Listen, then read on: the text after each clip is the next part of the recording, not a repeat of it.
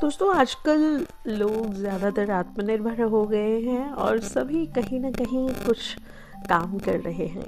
तो दोस्तों, ऑफ़िस में जब आप अपने काम में कितने ही अच्छे हों, व्यस्त हों, लेकिन आपकी बातचीत का तरीका भी आपकी छवि को बनाता है, कई बार आप अनजाने में ही कुछ ऐसे शब्दों का प्रयोग कर देते हैं जो आपके सहकर्मियों के बीच आपकी इमेज को खराब कर सकता है। तो आइए, ऐसे ही कुछ शब्दों के, वाक्यों के बारे में मैं आपको बताती हूँ जिनसे आपको बचना चाहिए, जो शब्द आपको नहीं बोलना चाहिए।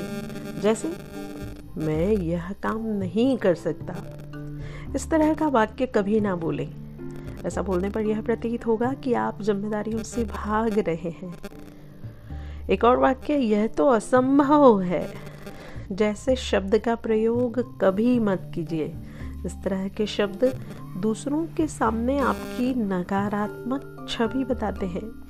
और दोस्तों, कई बार आप ऑफ़िस में किसी परिस्थिति में असमंजस में होते हैं, तब भी आपको ये शब्द नहीं कहना चाहिए कि मैं पक्के से नहीं कह सकता कि क्या करना चाहिए।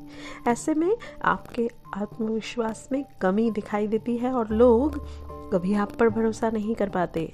एक और बात कई लोगों को हर छोटी बड़ी बात पर सॉरी कहने की आदत होती है।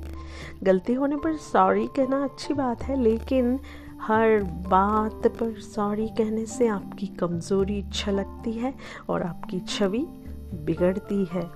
तो आपको इन चार पाँच बातों का ध्यान रखना ही चाहिए। ओके दोस्तों, मिलते हैं एक और ऐसे ही एपिसोड में। Tata bye take care see you